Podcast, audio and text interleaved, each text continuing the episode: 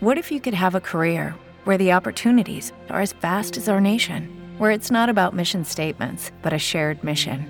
At U.S. Customs and Border Protection, we go beyond to protect more than borders from ship to shore, air to ground, cities to local communities. CBP agents and officers are keeping people safe. Join U.S. Customs and Border Protection and go beyond for something far greater than yourself. Learn more at cbp.gov/careers. Nella remota antichità ai numeri era attribuito un profondo significato. I popoli non avevano qualcosa come la filosofia, ma diedero importanza ai numeri nella loro applicazione alle regole religiose, all'istituzione dei giorni festivi, ai simboli, ai dogmi e anche alla distribuzione geografica degli imperi. Il misterioso sistema numerico di Pitagora non era assolutamente nuovo quando apparve molto prima del 600 a.C. Il significato occulto delle cifre e delle loro combinazioni faceva parte delle meditazioni dei saggi di ogni tipo di popolo. E non è lontano il giorno in cui, spinto dall'eterna rotazione ciclica degli eventi, il nostro incredulo e scettico Occidente dovrà ammettere che nella regolare periodicità degli eventi vi è qualcosa di più che una semplice probabilità senza discernimento. I nostri eruditi occidentali ora cominciano a capirlo. Ultimamente essi hanno drizzato le orecchie e hanno cominciato a speculare sui cicli, sui numeri, su tutto quello che fino a qualche anno fa avevano relegato all'oblio, eh, nei vecchi depositi della memoria, e non per non essere rivelato, ma proprio allo scopo di deridere queste considerate demenziali superstizioni dei nostri antenati. E come prova di queste novità, il vecchio e pragmatico giornale tedesco Die Gegenwart ha pubblicato un serio articolo sul significato del numero 7, presentato ai lettori come un'esposizione storico-culturale. Dopo aver citato qualche suo estratto, forse abbiamo qualcosa da aggiungere. Il numero 7 era considerato sacro non solo da tutte le nazioni acculturate dell'antichità e dell'Oriente, ma era tenuto nel massimo rispetto anche dalle nazioni posteriori all'Occidente. L'origine astronomica di questo numero è stabilita oltre ogni dubbio. L'uomo, sentendosi da tempi immemorabili dipendente dai poteri celesti, eh, rese sempre dappertutto la terra soggetta al cielo. I luminari più grandi e più splendenti divennero quindi dal suo punto di vista le potenze più importanti ed elevate, ed erano i pianeti che tutta l'umanità numerava con sette. Poi nel corso del tempo essi furono trasformati in sette divinità. Gli egiziani per esempio avevano sette dei originali e supremi, i fenici sette cabiri, i persiani sette cavalli sacri di Mitra, i parsi avevano sette angeli in opposizione ai sette demoni e sette dimore celesti che erano parallele a sette regioni inferiori. E per presentare più chiaramente quest'idea in forma concreta, i sette dei erano spesso rappresentati come una sola divinità con sette teste, e l'intero cielo era soggetto ai sette pianeti. Quindi in quasi tutti i sistemi religiosi troviamo sette cieli.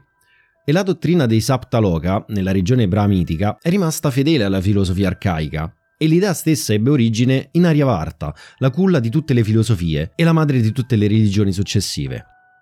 Se il dogma egiziano della metempsicosi o trasmigrazione dell'anima insegnava che c'erano sette stati di purificazione e di perfezione progressiva, è anche vero che i buddisti derivano dagli ariani dell'India e non dall'Egitto, e così la loro dottrina delle sette fasi di sviluppo progressivo dell'anima disincarnata, poi allegorizzata alle sette storie e ai sette ombrelli.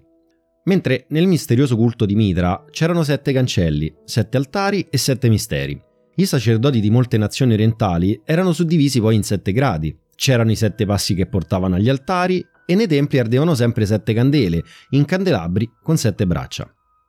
A tutt'oggi parecchie logge massoniche hanno 7 e 14 passi, mentre le sette sfere planetarie servivano da modello per le divisioni e organizzazioni di Stato. La Cina invece era divisa in sette province, l'antica Persia in sette sataprie, e secondo la leggenda araba, sette angeli raffreddarono il sole con ghiaccio e neve, affinché non riducesse in cenere la terra. Poi ci sono i 7000 angeli che avvolgevano e mettevano in moto il sole ogni mattina, e come non parlare dei due vecchi fiumi d'Oriente, il Gange e il Nilo, che avevano ciascuno sette foci. E in più riguardo ai fiumi, nell'antico Oriente c'erano sette fiumi principali: il Nilo, il Tigri, l'Eufrate, l'Oxus, lo Iaxartes, l'Aras e l'Indo. E poi sette famosi tesori e le sette città piene d'oro, con le sette meraviglie del mondo. In egual modo il numero 7 ricopriva anche un ruolo importante nell'architettura dei templi e degli edifici. Per esempio la famosa pagoda di Thuringham è circondata da sette muri quadrati, dipinti con sette colori diversi, e al centro di ogni muro c'è una piramide a sette piani.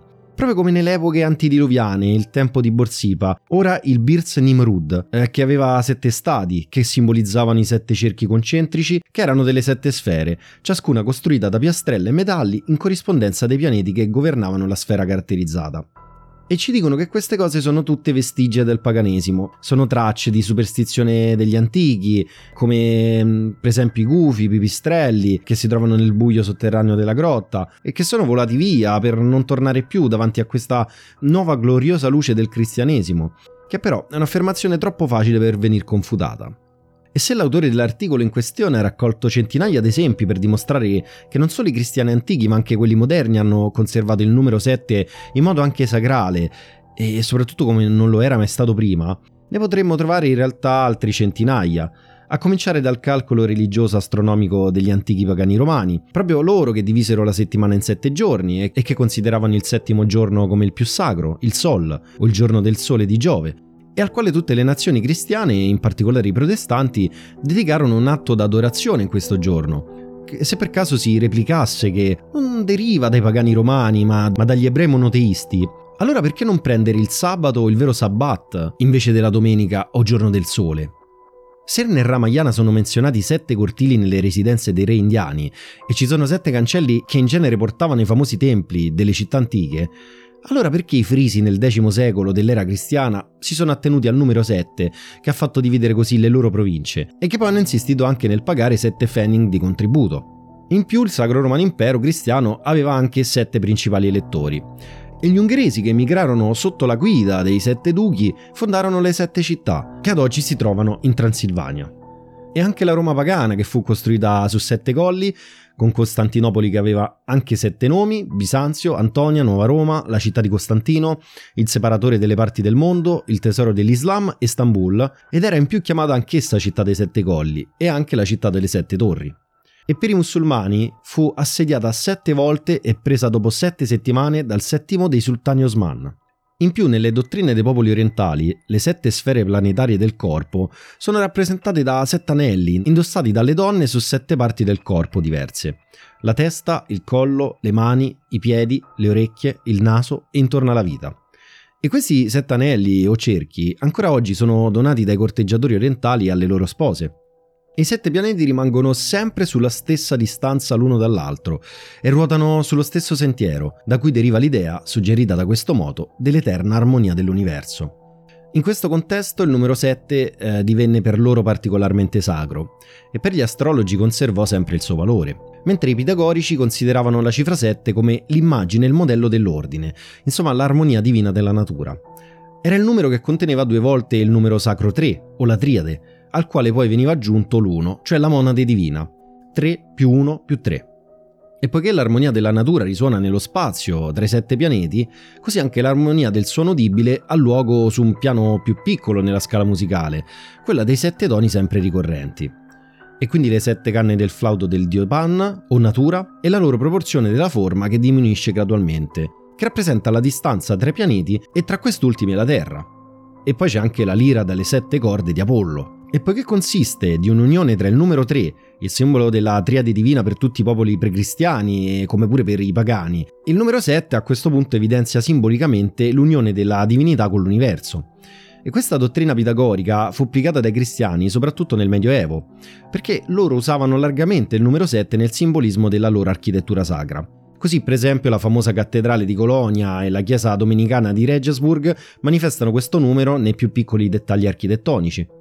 E questo numero mistico non ha meno importanza nel mondo dell'intelletto e della filosofia, perché i greci avevano sette saggi, il medioevo cristiano aveva sette arti libere, cioè la grammatica, la retorica, la dialettica, l'aritmetica, la geometria, la musica e l'astronomia. E nello stesso medioevo un giuramento doveva essere fatto davanti a sette testimoni, e colui al quale era rivolto doveva essere spruzzato di sangue sette volte.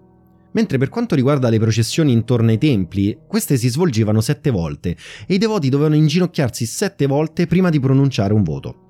I pellegrini maomettiani quando arrivano girano intorno alla Kaaba sette volte e i recipienti sacri che erano forgiati con oro argento venivano purificati sette volte. Mentre per quanto riguarda le località dei tribunali degli antichi germanici, esse erano indicate da sette alberi, sotto i quali si trovavano sette giudici, che facevano proprio delle domande, precisamente a sette testimoni. E il criminale in questo caso era minacciato da una settuplice punizione, così come al virtuoso era promessa una settuplice ricompensa. E in più, oltre a questo, tutti i personaggi mitologici sono di solito contraddistinti da sette figli. E in Germania, per esempio, il re o l'imperatore non può rifiutarsi di essere il padrino di un settimo figlio, anche se il padre è stato un mendicante.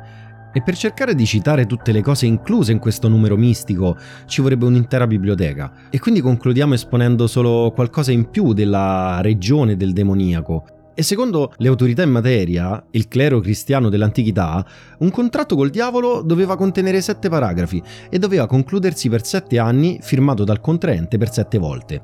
E tutte le pozioni magiche preparate con l'aiuto del nemico erano preparate con sette erbe, mentre le guerre leggendarie duravano tutte 7 anni, 7 mesi e 7 giorni, e gli eroi combattenti sono annoverati in 7, 70, 700, 7000 o 70.000. Mentre le principesse delle fiabe rimanevano per 7 anni sotto incantesimo, e gli stivali del famoso gatto, il marchese de Carabas, erano di 7 leghe. Gli antichi dividevano la struttura umana in sette parti: la testa, il torace, lo stomaco, due mani, due piedi. E la vita umana era divisa in sette periodi, un bambino comincia a mettere i dentini al settimo mese, poi comincia a stare in piedi dopo i 14 mesi, comincia a camminare dopo 21 mesi e a parlare dopo 28 mesi. A 14 anni comincia a formarsi e a 21 smette di crescere. L'altezza comune di un uomo prima che l'umanità degenerasse era di 7 piedi, motivo per cui le antiche leggi imponevano che i muri del giardino fossero alte 7 piedi, mentre l'educazione dei ragazzi per gli spartani e per gli antichi persiani cominciava a 7 anni, e nelle religioni cristiane, per i cattolici romani e greci, il ragazzo non è responsabile di qualche crimine finché non ha compiuto sette anni, e per lui anche l'età appropriata per andare a confessarsi.